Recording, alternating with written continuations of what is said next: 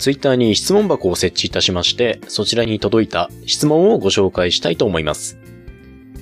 私はよく、あれこれ行動を起こした後に罪悪感や自己嫌悪感に襲われて、なんであの時ああしなかったのか、など、同じことを何度も繰り返し考えて、ますます落ち込むことを繰り返してしまいます。罪悪感や自己嫌悪感とうまく向き合う方法を教えていただけませんか？よろしくお願いいたしますという内容でいただきました。これに関してはね、よくぞ聞いてくださいましたと いう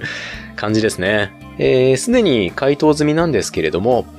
何か例えば仕事とか、あとは飲み会とかが多いんじゃないかなって思うんですよね。普段の平常心の状態と違って、行動を起こすとき仕事をする、あるいは誰かとテンションを上げておしゃべりをする、えー、そういったものが終わった後になんか後悔しちゃう。例えば、あの人に変な言い方しちゃったかなとか、ちょっとトゲのある言い方したように聞こえていたら申し訳なかったかなとか、そういうふうに思うことは人によって多々あるんじゃないかと思います。あと仕事においても、例えば結構あったのが、前の仕事がプレゼンテーションとかがたまにある仕事で、プレゼンのこの部分もっとこういう風に言えばうまく伝わったなとか、プレゼンの資料ね、スライドショー、この部分の余白無駄だったなとか、なんかそういうことをよく発表終わって全部終わってから悩んだりとか、めっちゃ熱を入れて喋っていたのに、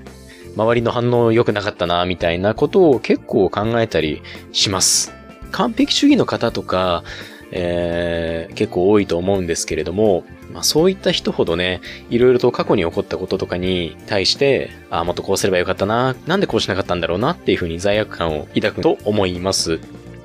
では、なぜこういう罪悪感を抱くことになってしまうのかっていうことなんですけれども、僕なりの答えは出てます。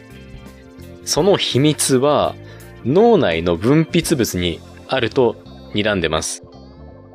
例えばね、誰かお友達と遊びに行くときとか、仕事でプロジェクトを任されて自分でやってるときって、脳内の環境がどうなっているかっていうと、家にいる環境とは違いますよね。家だとリラックスしてお茶飲んだりとかコーヒー飲んだりとかお風呂入ったりとかそういうオフのモードになると思うんですけれど、仕事をするとき、何か非日常的な行動を起こすときっていうのは脳が興奮してくるんですよ。で、興奮って言っても悪い意味の興奮ではなくて、いわゆる頭の回転ができているっていう状態。つまり脳がオンになってるんですよね。お家でリラックスしているときはオフ。行動していない時、寝てる時とかはオフの状態。逆に仕事をする、友達と会話をする、飲み会に行くっていうのは、普段とは違う脳みそが切り替わっていると。で、その秘密にドーパミンやアドレナリンがあるということです。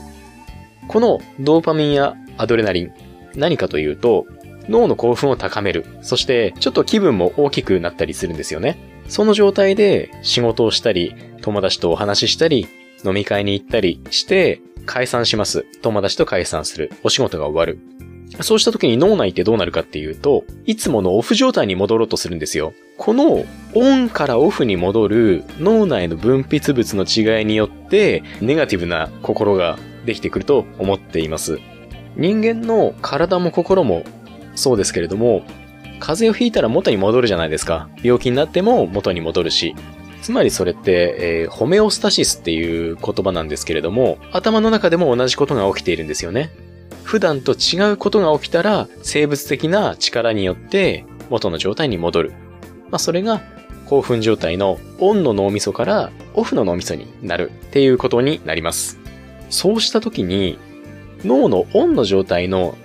ドーパミンやアドレナリンが切れると、今まで自信満々で快感を得て何かにのめり込んでいたものがなくなってしまうと。変な言い方ですけど、いわゆる薬が切れると同じような状況になるわけですよ。それまで自分の心を保っていたものが収まってしまうから、相対的にネガティブになってしまうということが何か行動を起こした時に起こる罪悪感とか後悔っていうことなんです。どうだろう？うまく喋れてるかな？伝わってなかったらすいません。で、正直僕も結構後悔します。いろんなことやって。飲み会でちょっと失礼なこと言っちゃったかなとかさっきの例えも本当に自分のリアルな例えなんだけれども、あと一番印象的なのが、以前旅行会社で添乗員とかをやっていて、バスの中でマイクを持つわけですよ。この観光地は何々が有名ですとか言うんですけど、案内をね、間違えちゃうんですよね。で、観光地に関して別の変な案内をしちゃったりとか、で、めっちゃ後悔するんですよ。で、団体ツアー参加した方はご存知かもしれないんですけれども、最後にアンケートっていうのを書くんですよね。そのツアーが楽しかった、楽しくなかったとか、あとは添乗員がどうだったかっていうのがあって、もうそれを見るのが毎回毎回嫌で、で、特に、いや、失敗しちゃったなーとか、思ってめっちゃ押し込んで、最後の最後にアンケートを回収して、もう開くのも怖いんですよ。でも開いてパッて見てみると、意外とそうでもなかったっていうことは結構あったりします。だから、私やあなた自身の中では失敗だと思ったことも意外と第三者にとってみれば失敗じゃないし、全然大丈夫だよ。そんなこと気にしてたの？真面目だね。っていう風に言われることも多々あると思うので、もしね、何か行動を起こしたことによって、後々後悔をしたりとか、ネガティブな心が襲ってきたら、この今日のお話を思い出してほしいんですね。これは自分が落ち込んでるんじゃなくて、脳みそが興奮状態のオンの状態からオフの状態に戻っただけなんだな。うん、大丈夫。そういう風に考えるだけで随分気持ちが楽になります。ということで、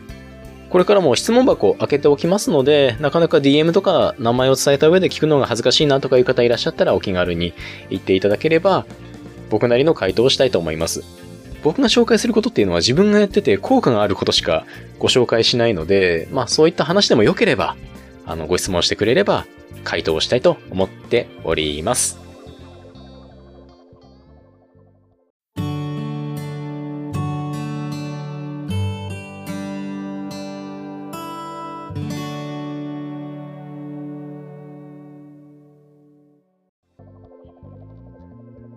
ということで、このラジオ番組名が変わりました。で、なんでかっていうと、HSP らしいなって自分でも思うんですけど、前はね、えー、HSP つながるラジオっていう風にやってたんだけど、つなげる？つながる？なんかね、人と人とを繋がなければいけないっていう使命感があるとね、ちょっと更新しづらいなってなっちゃって、このラジオの収録っていうものが後ろ倒しになってしまうことがありましたので、タイトル変えました。どう？このツイッターのアイコン。あ、ツイッターもそうだし、そっか、この後、ラジオのアイコンも変えようと思うんだけど、あの、サウナに入っている猫ね。今、サウナめっちゃ流行ってるね。すごいブームだね。うん。ただ、昨今のね、コロナウイルスの影響で、サウナがいっぱい閉まっているし、まあ、僕自身も、無自覚の状況で他人にウイルスをばらまくっていうことは避けたいと思っているので、サウナは行かないことにしてます。で、あと、コロナのニュースなんだけど、必要な情報だけを最低限見るだけでいいと思います。テレビとかのマスメディアって結局のところ、ショッキングな見出しとか、心を揺さぶるようなことを放送するんですよ。そうするとみんなテレビ見るじゃないですか。それによって視聴率を取ると。で、視聴率を取るとスポンサーからお金が入ってくるっていうことでやっているので、僕はマスメディアはあんまり好きじゃないですね。彼ら言いたい放題に言うわけですよね。言いたい放題に言って、みんなが心が不安になるわけですよ。不用意にね、人を心配がらせて、自分たちだけ甘い汁を吸おうとしてるっていうのが、なんか嫌ですよね。で、コロナの不祥事に関しては全部政治に押し付けるっていうスタンス。なので、僕はあんまりテレビのニュース、コロナのニュースは見ないようにしてます。で、見る必要ないですよ。皆さんが知るべきことは、必要なデータのみを収集すること。それにおいて、誰が悪い、誰がいいとかっていう考えまで抱いてしまうと、我々 HSP の脳みその中はそれでいっぱいになっちゃいますから、あえて情報を制限するっていうことは非常に大事じゃないかなと思っています。というわけで、今日はこのぐらいにしておきます。またお会いしましょう。じゃあね。